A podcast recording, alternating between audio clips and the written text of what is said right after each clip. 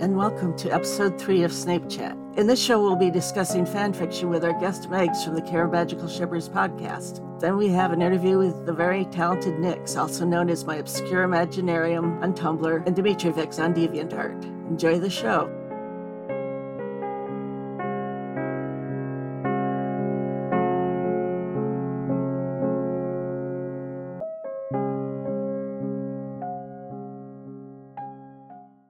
This is Snape centric, along with Meg.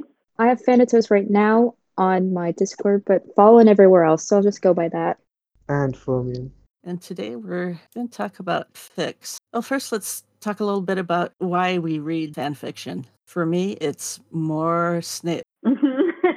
There's never enough, right? Mm-hmm. Because there just isn't enough of him in the series. Yeah. If it was told from his point of view, it still wouldn't be enough either. So, for a lot of people, he's a comfort character, which I guess just means something you read when you're in a bad mood or whatever, if you're stressed out. hmm You have those characters that you latch on to that either you relate to or want to know more about, make you feel good. Right. Yeah. Project all your issues on, you know, in a way. so they can suffer for you, like plays of you. And they're strong characters so that they can take it when you can. So, you know, it's fun seeing them. They take it and you can't. Okay. I like that. okay. Yeah. And definitely for me, just with the pandemic going on and not being able to go anywhere or do anything and feeling separate from, I guess, like normal life, it's been wonderful to be able to dive into a world that we obviously know and love and want to experience more of. So being able to find thousands of different stories about the characters that we love to make us feel safe and happy is wonderful. It's what I, I love most about fan fiction. We kind of covered that a little bit on if we're feeling some kind of way, it helps pull us out of that or feel the opposite of what we want to be feeling, which is really great. That's so true. you already know this world. So it's like, it's, Yeah. it's kind of cheesy, but like it's coming home kind of thing, right? Because you already know these characters and it's really nice. And most of us are familiar for the past 20 some odd years of knowledge that we've built. So it's really easy for us to understand and feel part of something with little or as much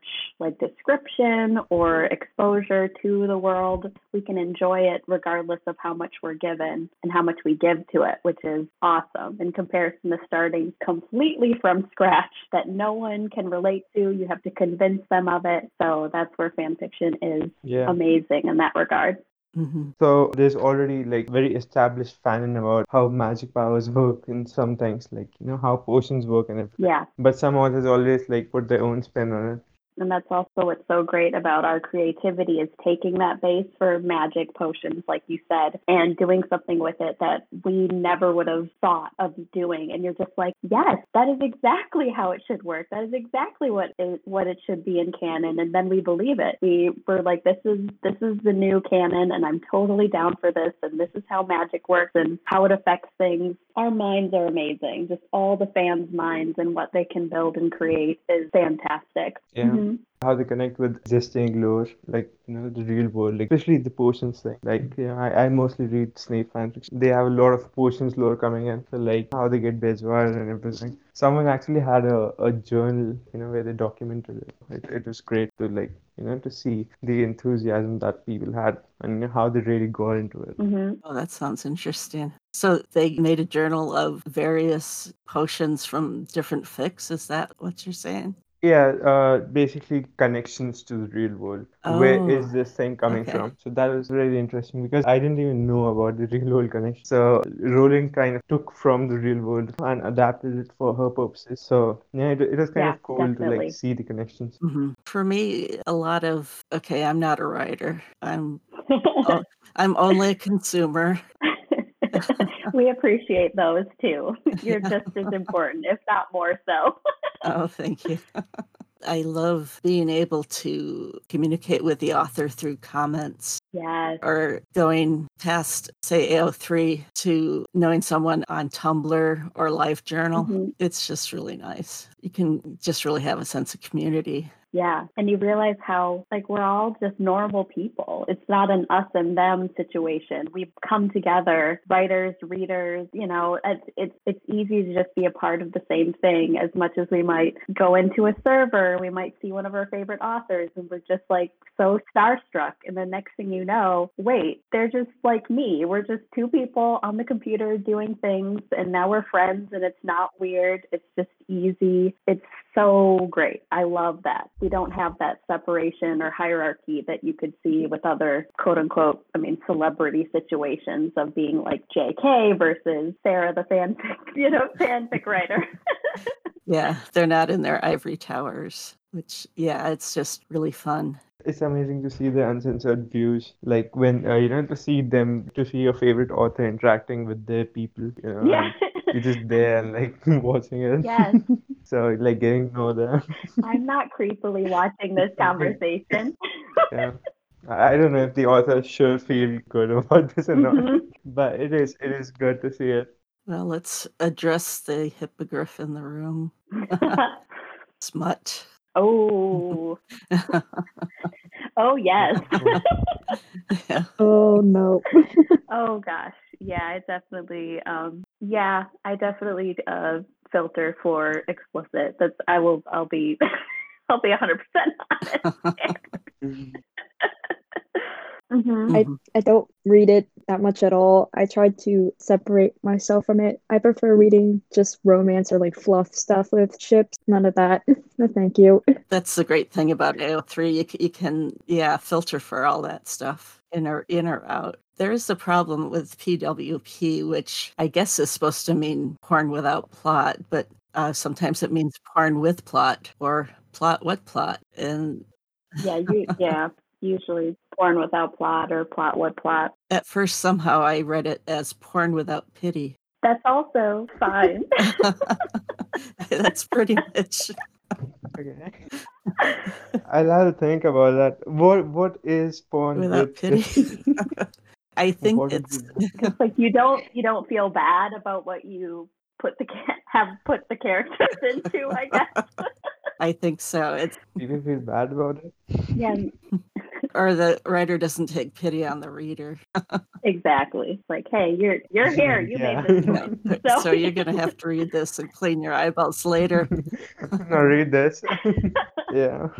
Yeah, and something I think we wanted to talk about was like the emotional connection we have to the characters and Oh, how yes. we we want them to feel love or affection or obviously sexual desire that we want to be a part of and be exposed to because we care and have invested ourselves in them. We know them. It's so it's something comfortable but also really sexy.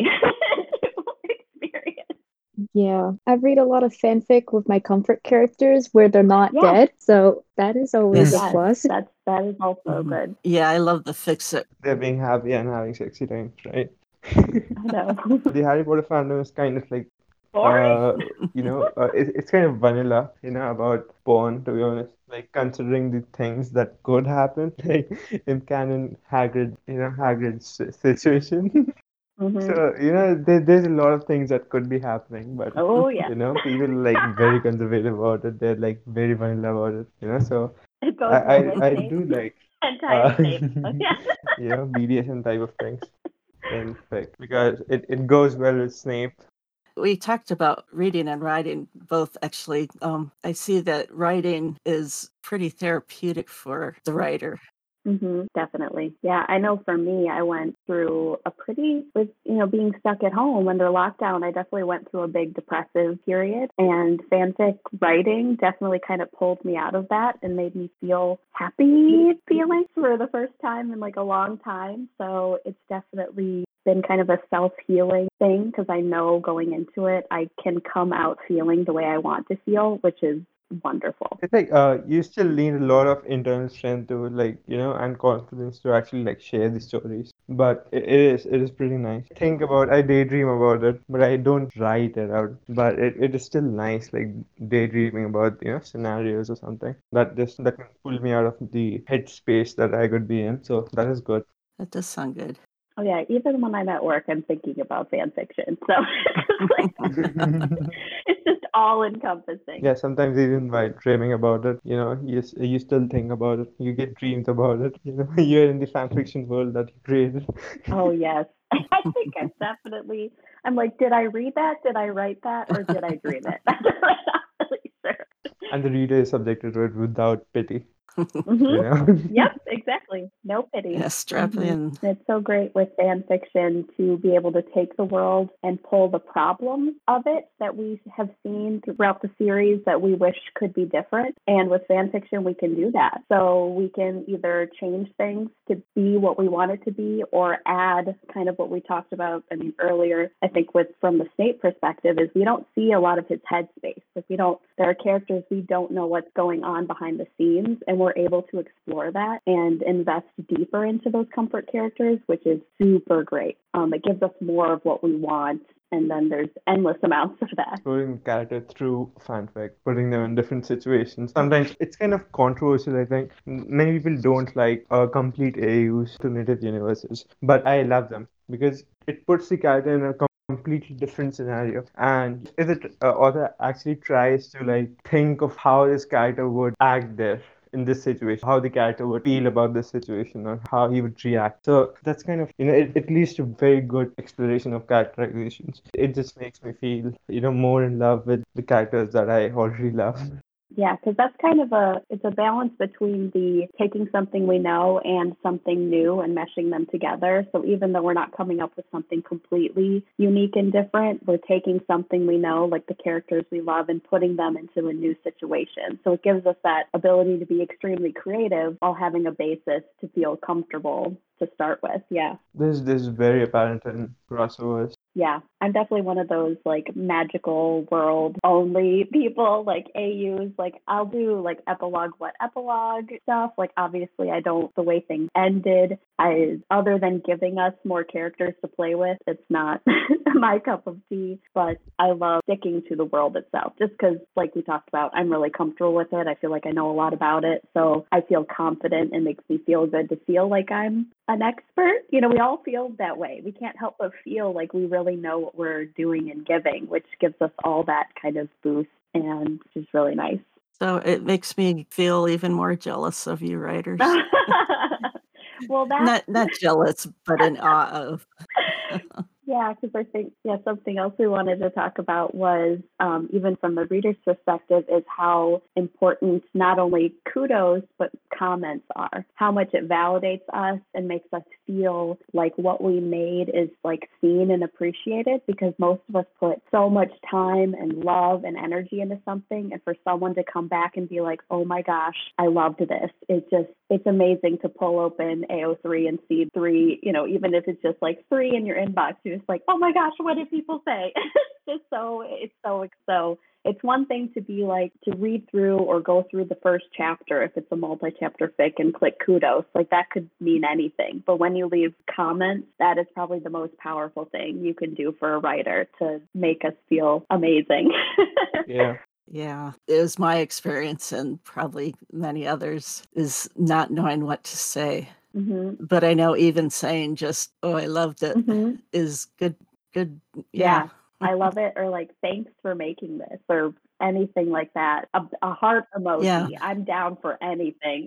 that makes it more Mhm. expressive, right? But I, I feel like more lovely chapter or something. Okay, just two words. You know, that kind of like Mhm. You know the author wrote a a, a three k word you know long fic for you, a chapter for you, and then you just you know, writing two words. I'm always like because I mostly used to write two words. Like if I'm reading a long uh you know multi chapter fic, then uh you know I'll be clicking through the chapters quick. so you know I, I just want to get to the next chapter, but then I feel guilty about not appropriately commenting on that. So like okay.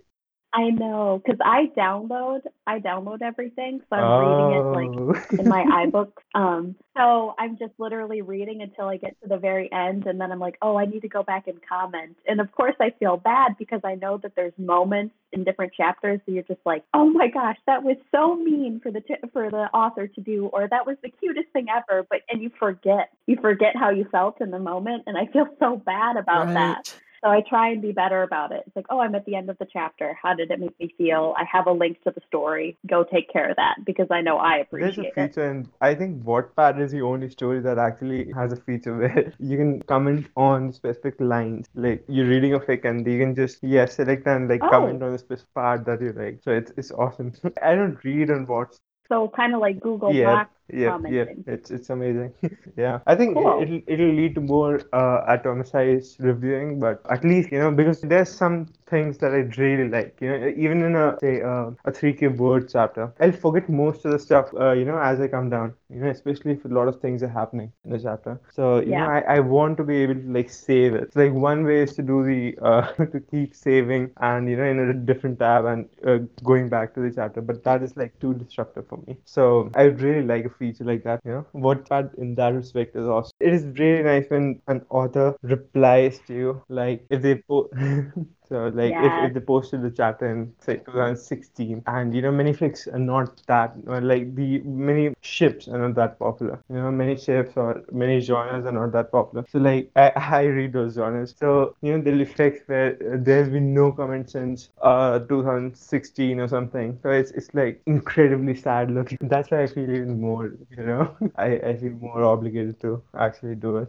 Yeah. so yeah, and you know, it's just incredible to like see how it affects the authors. That they came back to the story and like so happy to see your comment, and their comment makes you happy. So it's like a feedback loop of happiness.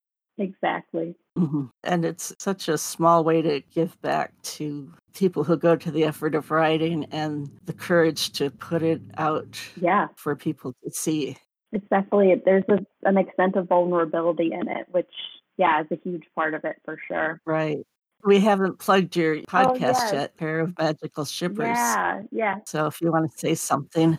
So, so I'm Megs, obviously. I come from my own podcast, Care of Magical Shippers, which is all about the Harry Potter shipping culture. So each episode, for the most part, is we pick a different ship and we unpack it and we talk about where it came from, why we love it, why people write it and read it. And it's a lot of fun. So it gets us into especially some of the rare stuff that some people are really about but don't get enough exposure to it. And if I don't like something or my co host doesn't like something, we go in and dive into it. And then all of a sudden we come out, oh my gosh, I shipped this so hard. so it's a lot of fun to uh, get out of. We obviously have like our OTPs, and to pull out and look into other people's OTPs is huge. And being able to celebrate everyone is a lot of fun. It's been a great journey and project to move forward with for sure. Oh, that's great. And you, did you come out bi weekly? Yes, bi weekly. That's good. Mhm. Trying to do monthly. Bi-weekly is like holy. that's that's that's very fast. I know weekly would never happen. no way weekly would ever happen. It is not supposed to cause you stress, right? If if, if you did it weekly, then it could cause stress. I feel there's there's just so much to discuss that if even if you did decide to do it weekly, that then you could probably do it, but you'll have to get a lot of people, like very enthusiastic people. I would lose my mind. Which is so much. It's, I mean, it's a lot of work. It's amazing. I love it. I wish I could get more content out quicker. There's just there's no way. So I'm sorry, everyone. You'll get it. It'll just take it just takes time. Oh, for goodness sake, don't apologize. I think biweekly is wonderful. Yeah. What is the weirdest pairing that you've upload in your uh, podcast? Oh, in the podcast, so far we did the Golden Trio, and then next one will be Tomarry, which I didn't know I would like, and I love it. and then we did Linny, so Luna and Ginny. Oh gosh, I'm trying to remember. We're going to do Arthur and Molly, so we want to look at like them when they were younger and how you know they met and things like that, and then them growing as a couple together, which Oh, I think neat. is fun because we don't really think about like the older characters established relationships like they were young they were in love they started somewhere so that was really cool They're still in love. Mhm. Yeah, they work pretty Mhm. well. We're gonna do. I mean, I, we have to actually, actually today, Nathan and I are meeting to sit down to discuss what we want, like kind of the ships that we want to focus on. So that'll be. We'll know more at some later today, but those are what we have recorded so far. And then Wolfstar is gonna be our first like big ship, which I call a cruise ship because it's so Oh. big. And but then obviously, I mean, Snary's on the agenda, but I didn't want to throw too many big ships at us at once. I think that we getting some smaller, rare stuff is really important too. Like we have some fans of the Black Sisters and back in the Marauders, Marauders era, looking at Narcissa, Bellatrix, um, the McKinnons, things like that that I never would have considered, which was really fun to learn more about. So it's all these characters that we might have heard a name or we just with research we figure out existed and being able to read and see those come forward is super fun. So i'm always learning. It's just amazing when people are like what about this? I'm like that's the thing? All right let's look at it. How do you learn about some of these rare pairs well, usually we have a Discord, which is essentially for research. So people help with, usually they are like, this is a ship I really like. So they'll either recommend fics that they have read or we have discussions as far as like head canons and what people love to see if and when they come across fics like that. So it really just depends on who we interact with um, because obviously we get excited about something when you're excited about something, which makes a huge difference. And then I've done some rare pair like writing fest, which is also really cool to see the different pairings that people have pitched or come up with or wrote. Uh, so it's just it's fun. You, it's uh, it's if you look for it, it's there. You just wouldn't think to look for it, especially if you have like I had, you know, Drarry and Snary were like my two comfortable, my little box of fanfics that I loved, and then doing this project, it's just amazing. Now I have no, I'm I can't keep up with anything. I love so many things now. It's it's insane. I'm overwhelmed just with Snape. I know. Well, yes, that too. I mean, that's the thing. There's so much in one most ships. I mean, there's there's still a lot, even in rare ones. It, there's opportunity to, yeah. Because a friend of mine, we we have some like rare like next gen pairs that don't have much like maybe have like a hundred sick and so we're like okay we're gonna carry this ship. This is our ship now. We're gonna write all the fic which i haven't been but they've been doing great with it. So that yeah. But ultimately no ship is better than another. We all like what we like. We all read what we read and whatever we enjoy that makes us feel good do it. Read it write it. It's all about you. Yes especially the characters that are not fleshed out. So like fanon made really good characterizations of them. Like the uh, I think McKinnons McKinnons have some good characterizations. You know, I think also like very consistent yeah. kind of ca- uh, characterization in all the Marauder fics. And you know da- Daphne Greengrass. so like she's a famous one. no, we know nothing about her in cat. It's really actually yes. When Daphne gets plugged in there, I feel like a lot of times it's almost it can be kind of a joke. It's like, oh yeah, there's the other Greengrass sister. Like, yeah, she's here too. It's like I've I've heard her referred to as female Draco. Uh, she's basically the female kind of like more modern oh, version of Draco that like people that. have made up. So it, it's good though. Like, her background character is very consistent throughout the fic. Like people just decided on this that she she's going to be a, a neutral Slytherin, and you know it's kind of a, a kind of a centrist. You know she won't be involved in you know whatever is happening, but she'll be from an aristocratic family. You know it's it's kind of cool, and they explore Harry through that mostly. And yeah, so like the next gen characters that we said, uh, they also have the same thing. But at least now, because of Cursed Child, we kind of had more characterizations of them, like you know how they're going to be. I don't know if you consider it canon. Mm-hmm. And that's something with fic as we read a lot of the same things, or especially for characters that we don't know much about, we find ourselves characterizing them in a certain way, and then all fic kind of follow that personality trait, even though in the books give us nothing. But if we're obsessed about a character enough and are exposed to it, we believe a certain like personality or trait for someone, and it's it's neat to see that translated through a ton of different avenues, like random fics that all of a sudden we're all like, yeah, that's who that person is, duh. So that's really cool to see how we we essentially as fans we created a character. We were given a name and we made a character, and this is who they are, and that's amazing. Yeah, we influence the character through through the portrayal that's in the media that we we're consuming. this is actually also what happened with Luna, Luna Lovegood, because I don't know the actress's Evanna name. Lynch. Yeah, Evanna Lynch. Yeah. So Evanna Lynch's portrayal of Luna in you know in the movies that kind of influenced J.K. Uh, J.K. Rowling's characterization of her in the later books. Like characterization kind of shifts in the later books. That's because of J.K. Rowling herself being influenced because she saw Evanna Lynch as Yeah, Luna. there's a lot of the characters from the movies I don't necessarily picture or think of them as the characters as I read or write. But yeah, as far as Luna goes, she is Luna. When I think of Luna, she is Luna, hands That's down. true. How do you picture Snape? Okay, so so he is like I don't know. I just think of okay. So do you have either of you watched Invader Zim? Oh, not for No. Okay. Never mind. Anyway, I see him as really like a tall, skinny, like awkward, lanky character, which of course, like, you know, he has like his hook nose, long hair. Um, but really it's just kind of like that really tall, menacing, like looms over you Snape versus like Alan Rickman seems like kind of average adult. Like I've he's he's handsome and fun and I love him, but I want someone who's gonna look down at me and scare the hell out of me. I just I just picture there's the teacher in Invader Zim. So for people who are listening and know Invader Zim, she's like kind of she's really tall and kind of and looms over everybody. And it's I kind of picture that would be a cartoon version of Snape. But ultimately really tall, very intimidating, but also, you know, hot in his own way. You know, just describing him now, I, I heard or I pictured Joey Ramone because he's tall and skinny and he, he does Mhm. have a big nose. I never really, sometimes I, I've pictured him as Fred Gwynne, was Herman Munster. oh Just, yeah, he was tall and lanky. And he was also in Pet Sematary, if, you re, if you've seen that, the original. Oh no, I'm I'm not a horror movie person at That's all. all right. We all have our things.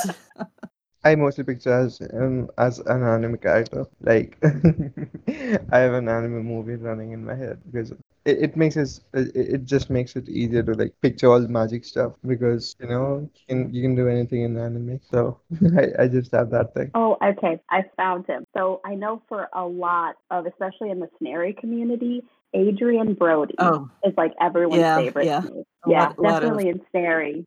Some people say Adam Driver, but I think I he's do. too massive.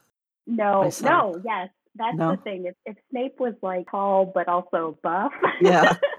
but I do Yeah. I see him. Like I see he's definitely a head canon if he was not so yeah, Kylo Ren Right.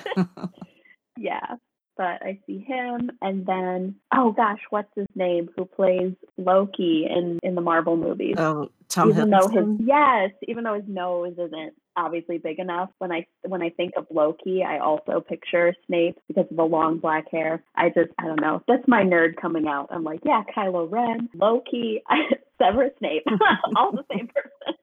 Loki would totally be sorted in Slytherin. You know, ambush, cunning.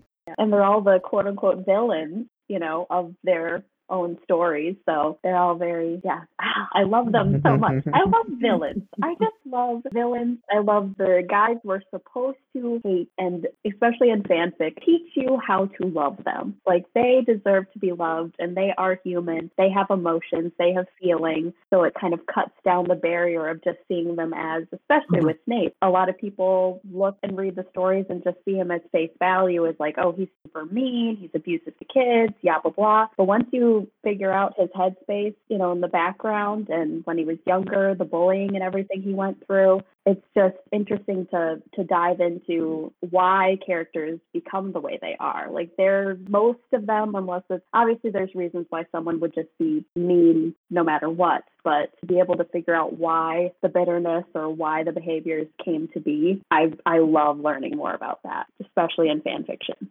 Yeah, with villains, like you said, it's kind of like there's something that happened to make them a villain. Like Loki was not a villain before. Uh, you know, he figured out that Odin was. He didn't consider him a son. Like he was not Odin's son. So he thought that Odin Right. didn't con- actually consider him. So like that's when he like snapped. And uh, Snape kind of snapped.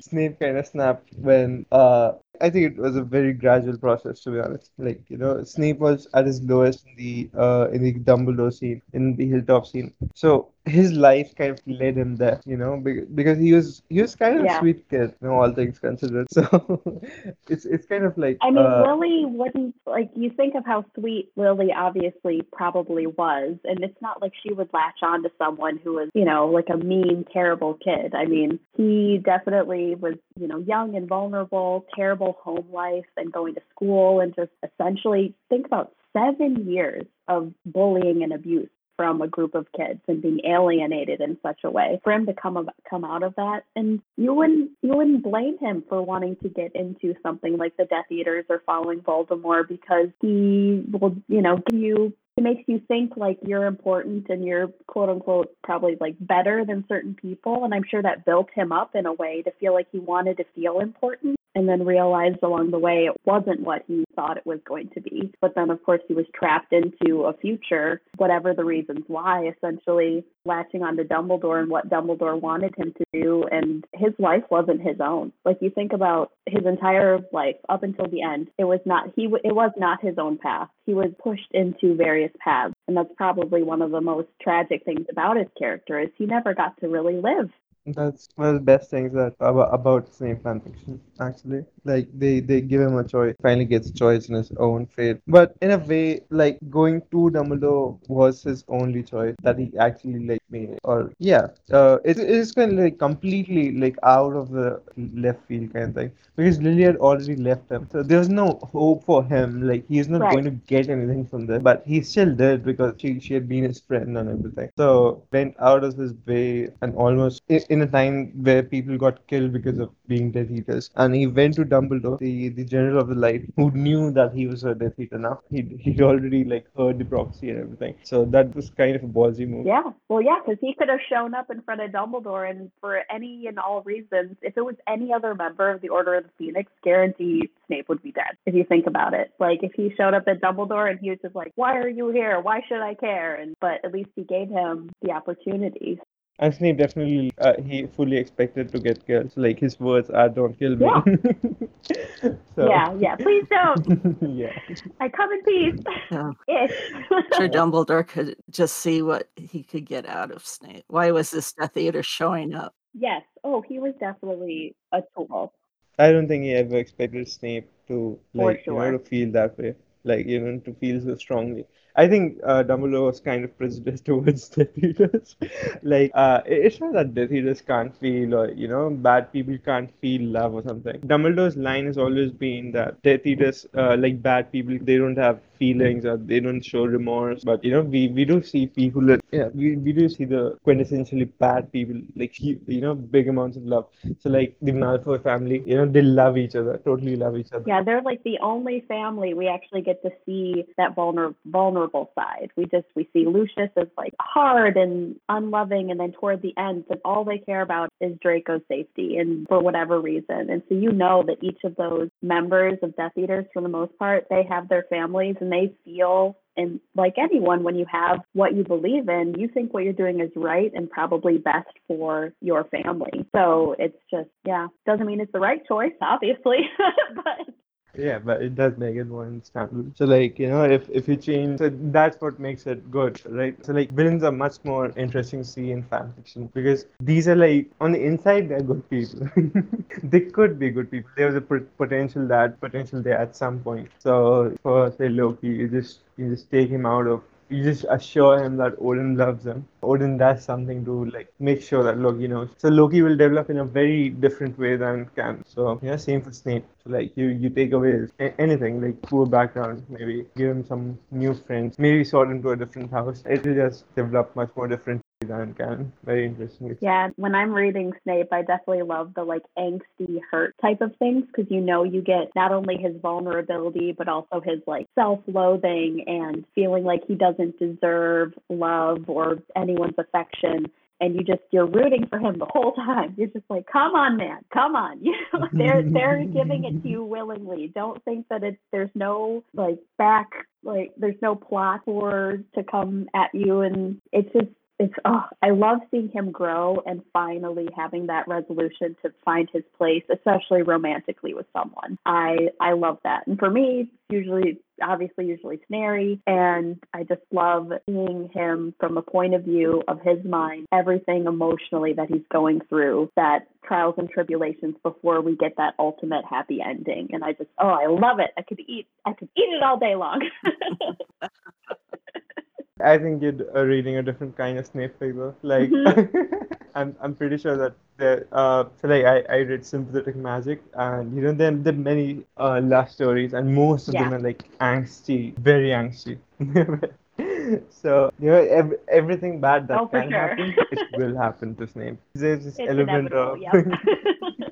Yeah, yeah. In in one of the fanfics, there was actually a scene where Snape did something to Lily. Like Lily was, uh, you know, she was ready to like forgive him and everything, and she was like trusting him. So Snape said, "Just close your eyes," and Lily was like conflicted, but she ultimately closed her eyes. And then there was this kid who just came in and flicked a cauldron on Lily's head, you know, oh. and it was a Slytherin kid. Oh, Sorry, Snape couldn't oh, snitch on him. Oh my gosh. It was it was hilarious. like nothing good can happen. Like Snape, people have say this. we like seeing seeing him suffer, like as much as we like him doing good. So like ultimately it should be good, but in in the meanwhile, like it can mm-hmm. be bad. I like angsty stuff. Too. I have this belief that a happy ending should not be guaranteed. Oh, you're cruel. I'm cruel to myself. No, that's I'm not true, writing that. Yes, I know. That's very That's what I'm thinking when I'm reading. So. I'm like, oh no. Oh gosh, that would oof, that hurts my chest oh. just thinking about it. I need to know that this is uh-huh. gonna end up okay. I don't know. I think most of it does, but it can be bad. And Kid is the quintessential Snape fan, you know? she wants good things for Snape, but she does want to see him suffer a little bit. That's how we grow, isn't it? Through suffering. Yes, technically. Yeah, especially like seeing the characters suffer. Not me. Just just let the character suffer. you know, he, he's strong. Mm-hmm. He can he can take he's it. Got strong shoulders. Oh, one thing I wanted to bring up before we close was I wanted to talk a little bit about how to search for stories on AO3.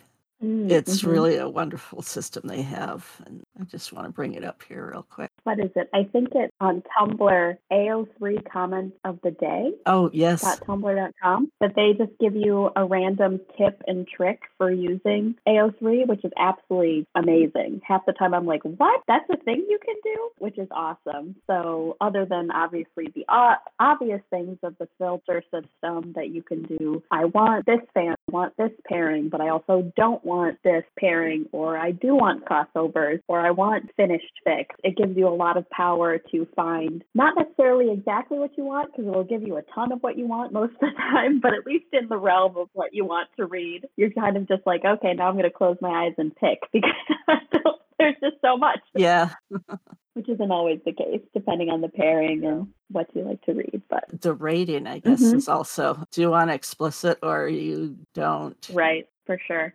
I always want explicit. Oh, Severitus is there's relationships. Severitus is probably the most common. That is, there's no romantic pairing. Right. A Snape either adopts or has has care of. Yeah, right. Of Harry. It's called Severitus or something, right? Uh, the biological father. Like they have two different names. The biological father. Of, Severitus. Yeah. And then Sevitus is mentoring. Sevitus. Sevitus, yeah, yeah is, yeah, Sevitus is adopt and severitus is biological. But often people tag for severitus. So sevitus isn't used very often. I mean, it technically exists, but it's kind of like I know what it is, but I feel like the average person doesn't know what it is. So, but yeah, I love that too. Because that's also a thing to see um, how Severus would be kind of in like a paternal like role, like how he would be raising any sort of child and how he responds to why he adopts Harry or discovering he's his child. Like I love thinking about him discovering the situation that he's put into with the Dursleys and being completely pissed off with Dumbledore and being like, oh, fuck this. I'm gonna go and I'm taking him. I will raise him. This is Lily's son. Like, what are you doing, crazy old man? Yeah.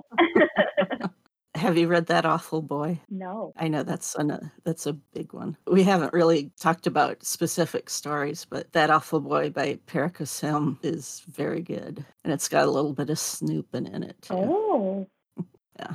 I've read In Care of, like it's an Animagus Snape story, and so Snape drops in Harry's backyard, and like he uh, he's taken care of by Harry, and that's how he you know learns the situation on Dursley. So that's that's a great one. We'll have to make a list and put it in the in the description because I I haven't heard of these. I want to read them.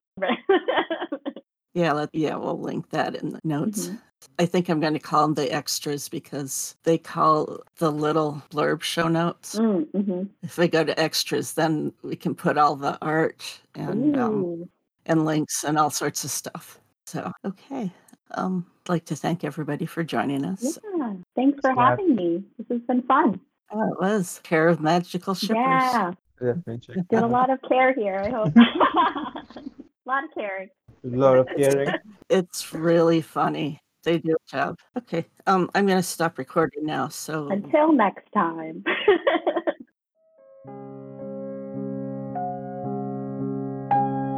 Thanks to Megs, Fermion, and Fallen for their participation. In the future, we will have more focus segments with specific pairings. Some of the fics that we will talk about have explicit ratings, which is why this podcast is also rated explicit. That, and we may drop the occasional F bomb. Now let's listen to my interview with the wonderful Nyx discussing her art and Snape.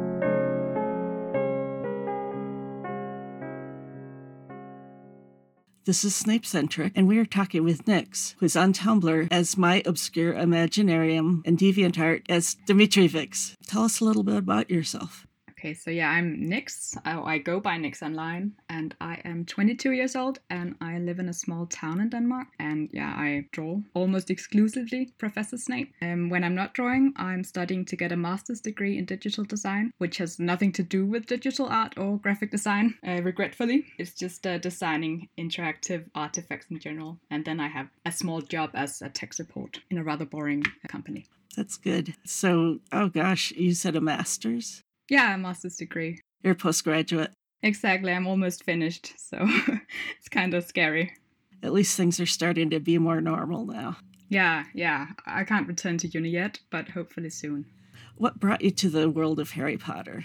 I think I was 11 when I started reading the books, so so the fo- final book was out by then, and all of my friends at the time had also read the books, so we obsessed over it together. We role played and wrote fan fiction before we knew there was anything uh, such as fan fiction, and it just stuck with me. I guess I love the lore. Now one could easily discuss whether or not the lore in Harry Potter is any good, but at the time I really adored reading something with rules, in-universe history, family trees. So always something new to learn and obsess over. So it's definitely my my special interest or hyperfixation. Have you always been a Snape fan, or Yeah, I, I think I have. I, I think I gravitated towards Bellatrix in the beginning, but uh, then I I went for Snape in the end. And I, I think why I like him is it's probably just because it's the type of character I like in general. And with a very very few exceptions, I have never read a book or, or seen a movie where I enjoyed the classic hero or good guy. Uh, I generally dislike them actually. Um, I find it very difficult to sympathize with them.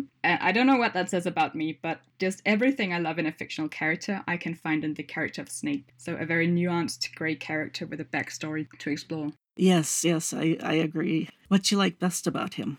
Yeah, this was a very difficult question because uh, sometimes we just like stuff because we like them. So it was it was nice to explore why I spent so much time on this character. But I think f- first of all, he's fun to read because of his wit. He's very sarcastic and uh, he has a dry sense of humor. So he's just fun. I also like that he isn't a traditionally good person and that he's well aware he's aware of that. But he doesn't let that prevent him from still being brilliant and brave. Uh, so I think that's a very nice character trait. So true. I- I'm also fascinated by the fact that there's so little known about him in canon. He's one of the I don't know main characters. He's he's one of the characters who's a big part of the series, but we know very little about him, which makes the possibilities endless. So I said he had a backstory to explore, but very vague. They hint to his home life growing up. They hint to his social standing as a student. Hints to his role as a spy and Death Eater, but nothing concrete. And that makes him a very versatile character with multiple roles. So you could uh, see him and write him or draw him as a young scared boy or insecure teenager or angsty young man or a brilliant professor, a powerful wizard. Just the possibilities are endless and they're all within the bounds of canon. So the point is you can keep exploring new facets of his character. That's brilliant. And that, that can be done through Tumblr, of course, all the content created on Tumblr. So it's just an endless stream of new content to obsess over, Oh, there certainly is. thankfully. Are you self taught? Yes, I am entirely self taught. I do like to look at online tutorials because I think it's important to do, but I don't really follow them. I just look try to use them as inspiration. And I did contemplate studying studying art, but uh, when I had to decide on what to study, I was nowhere near as comfortable with my art as I am now. And I still occasionally regret not pursuing art, though I'm pretty certain that studying it would take the fun out of it for me. So it's probably for the best. They probably wouldn't let me keep drawing Snape, so it wouldn't be as fun. Oh, I understand. I know you work in digital. What other mediums do you work in? I almost exclusively work in digital. I studied digital design, as I said, so I'm naturally very fascinated by the possibilities of technology and IT. All the other mediums I use is to aid me with digital art. So, I'll, for example, I'll sketch almost all of my drawings on paper before moving to my tablet, but it's just to explore what I'm going to draw on my tablet. So, the composition, and I'll write small notes and dot down a few colors. And I have tried oil and acrylic paints, but that was many years ago. I should definitely try to do it again because it would be cool to be one of those artists with a big repertoire of skills to draw on. But but I am currently working on something with programming, if one could call that a medium. It's just a small dress-up game with Snape, which is like a still silly fun project, like a character creator from video games. Oh, that sounds great. Yeah, um, I can't draw clothes, or I'm not very good at it at least, so it will probably take some time, but I'll hopefully get it done. You're so good with everything. I'm sure that that'll be a challenge that you'll come through with flying colors. Thank you. But but really, is if anyone is interested, you're more than welcome to send ideas for what to make him wear, silly things to add to the game. That would be Uh-huh. a lot of fun. Oh, yes. How long does an average piece take you to complete?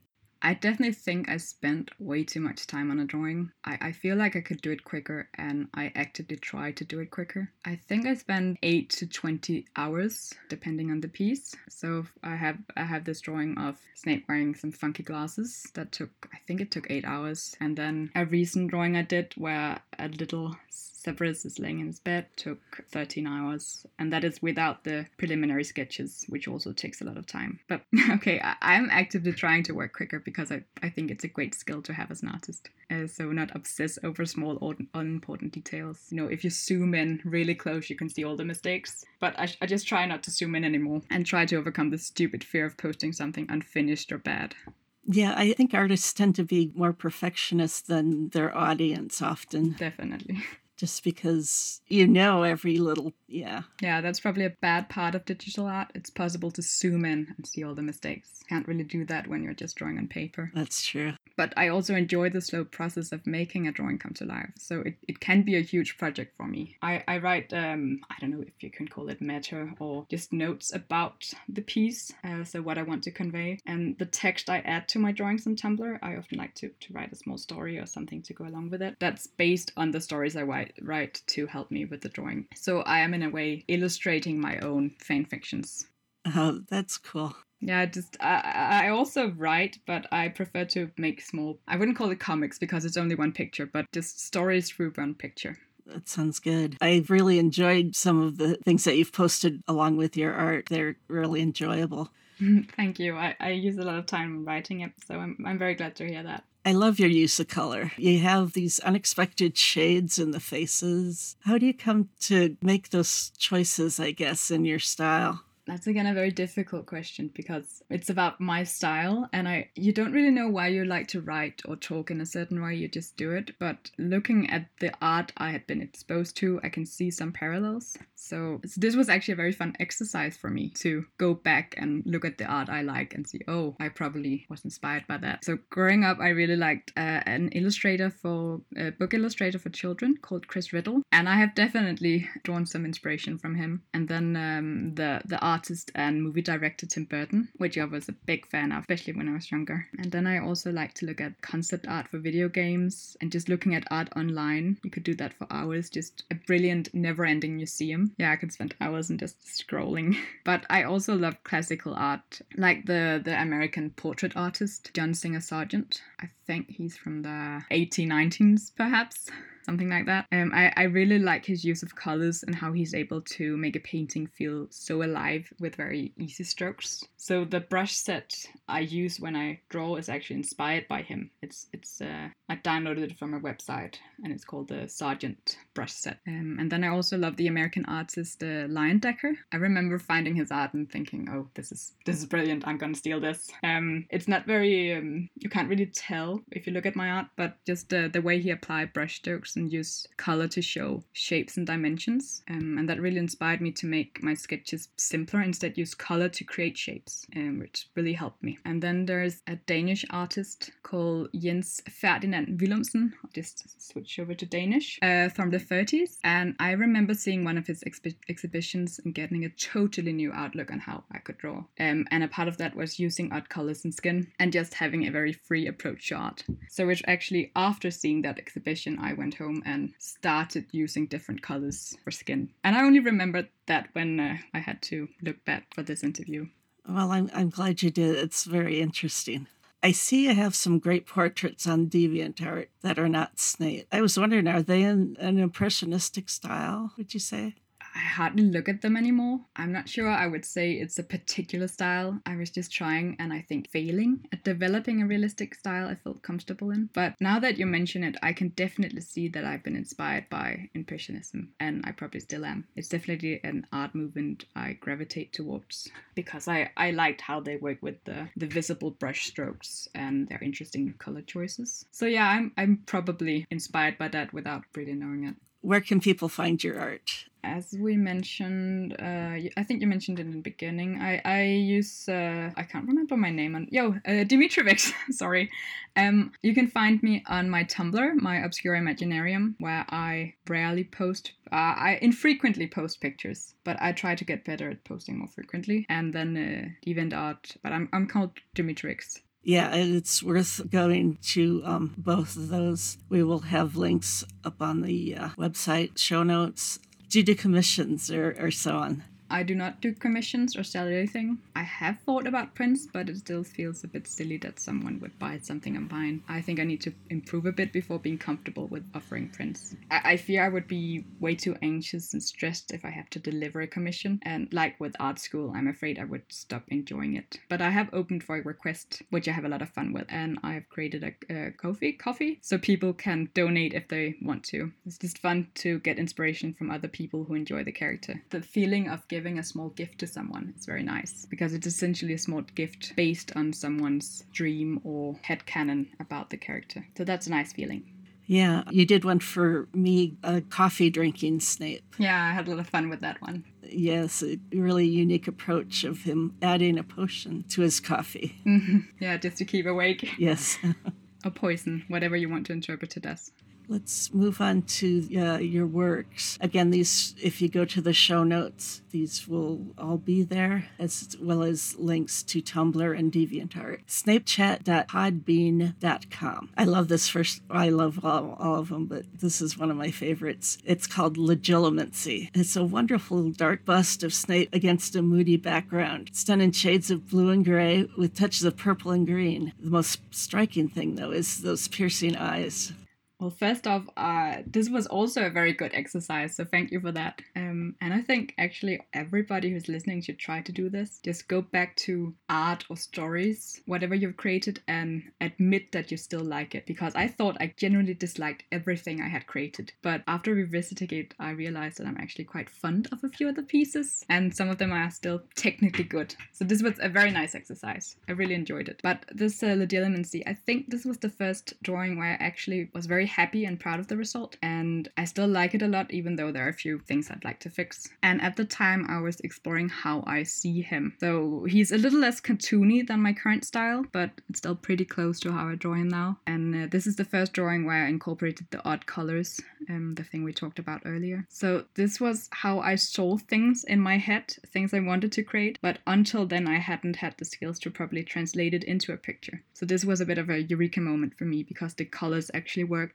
the face worked. I was able to draw the man I had pictured in my head when reading the books, and it was just amazing. Oh, that's wonderful. Okay, the next one is called Teaching the Dunderheads. This shows Snape gesturing to the blackboard, where he has magically written instructions for the Draught of Living Death. It evokes the feel of Potions class in the cold, damp dungeons. Yeah, and that's just uh, the potion master at work teaching a class. I, I like the picture because I used the green and purple skin and he still looks rather elegant because I felt like he, he was very elegant when he was teaching class. He was very dignified. And just that the text on the blackboard is based on a font I downloaded called the Half-Blood Prince, which mimics the handwriting from the movie. So if uh, any fans want to uh, write with his handwriting, just go download it. It's cool. But I really love this drawing because I reblogged it uh, while with a remark about Severus adapting to COVID school closure and people actually responded to it with art and small stories. So that really gave me a sense of community, and it made me so happy just to see that people came together to talk about and have fun with this joke about Snape teaching via Zoom or whatever. Just people taking their time to draw something and write something in a community. Just a nice feeling. Yeah, there's there's so much talent in this Snape Mm, dome. really is. Oh, the next one is Potion Enthusiast, where Snape is portrayed in shades of pink and yellow, wearing a very steampunk pair of goggles. They're multi lensed, and he's got a great crooked grin, and he looks kind of happy.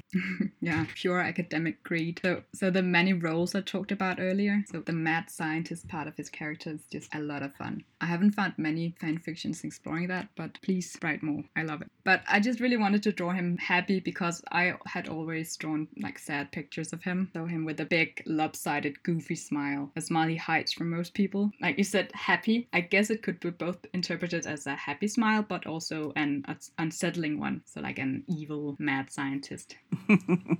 Yes, And then the drawing itself was also just a lot of fun because of the, the goggles and funky colors. Yeah, you do have a, a good choice of colors in this. Thank you. The next one, a plant kept in the dark. Here we see adolescent Snape sitting with his knees up to his chest. His pants are too short, possibly his mom's blouse sticking out of his too small jacket. His dark eyes are shining out from his greasy face with a look of resentment and maybe a little fear. Hmm. Yeah, so there's a big gap from the last one because I, I started using the different brushes to, to mimic oil paintings. So it's a different technique. It looks like canvas in the in the background, which is really it's a, such a great touch. Thank you. I wanted to to look like a, a real painting and then uh, bricks behind him because he's leaning against a brick wall. And the plant kept in the dark is he's described as looking like a plant kept in the dark in uh, The Prince's Tale, and that was one of my favorite descriptions of him because it was just so visual. You could see like a little green kid uh, standing in the shadows, and yeah, just his mom's blouse and pants too short, and just being extremely dissatisfied with life, which is so tragic at such a young age. This one is the vindictive bat of the dungeon. This has Snape grading papers, resplendent against a deep maroon backdrop. His eyes are luminous, as is the bottle of red ink in front of him. So this was a rather quick process. I just wanted to create some a somewhat flattering portrait where he looked like an intimidating and elegant professor. So I uh, added the description of him always making sure to use his most threatening smirk and vindicting bat of the dungeon persona when inviting an in- inadequate student to his office. So I just wanted to show his persona because I feel like when I read it that it was a rehearsed, very effective persona he put on to to scare students or get his way or be feared or be respected. It's so effective too. Even just the little dab of red ink on his quill, it almost looks like blood, Hmm. which makes it feel more threatening. Mm, Yeah, exactly. I just imagine him keeping eye contact with the student while making a big T on the report and feeling very smart while doing it. Then we have Belonging at a Great Price. This one shows a young Snape in front of a faceless crowd, clutching his left forearm, on which a fresh dark mark is partially visible. His luminous eyes and tight smile are particularly unsettling. I had so much fun with this one because it was so quick and freeing. As you can see that it's somewhat different from what I usually do, especially the face. But I just wanted to show a, a young Severus relationship with the dark arts, him being tempted by the riches and powers promised to him, with all his Death Eater buddies standing behind him, finally feeling like he's supported by others. And I also like to imagine him still finding those prospects tempting during the Second War, especially during long order meetings where most people dislike him. So that the dark art has a way of ensnaring people. And then the final one. Severus seeking solace. And here we see a younger Severus laying in bed with tears in his eyes, clutching his Hogwarts letter. On the shelf above him are his prized possessions, including a family photo, his mom's old magic books, and an owl from Lily. I also finished this one somewhat quickly because he was just so cute I couldn't ignore him. So first of all, I made a background. A background that isn't just a bunch of colors randomly placed next to each other. So that's a big part of why I like this one. And I added that because it felt important to show how he was uh, like cooped up in his little room, dreaming of something bigger, and showing him being a little magpie collecting and treasuring almost worthless trinkets. And I also wanted all the things to tell something about him. So there's a gobstone from his mother, just to show his mother's relationship with magic as few things she gave to him. And then the the mark on um, that's a Manchester City Football Club mark, um, which I guess is from his father. So they maybe attended the match together, just some fun Muggle stuff. And then uh, the Tin Soldier to uh, uh, mimic the soldiers Harry had in his cupboard, because I felt like their situation was somewhat similar. Oh, that's such a nice touch.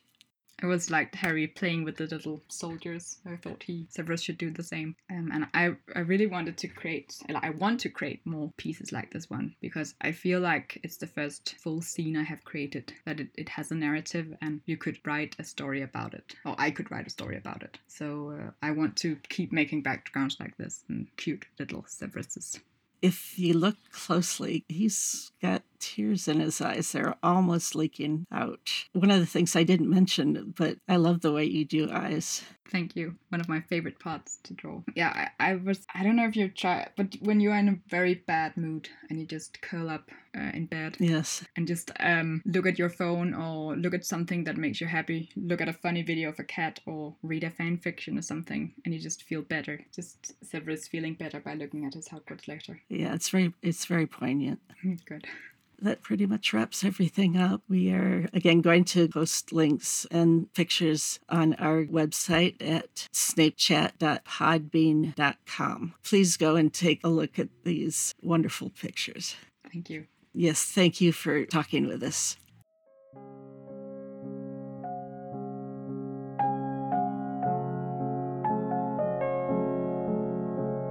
There you have another episode of Snape Chat. I hope you enjoyed it. I'd like to thank Nix and Megs for joining us, and DD Music for the music. Follow the links to Nix's art and Meg's podcast, Care of Magical Shippers. There are also links to reading recs on our email if you have any comments. Please be kind. Until next time, stay snapey.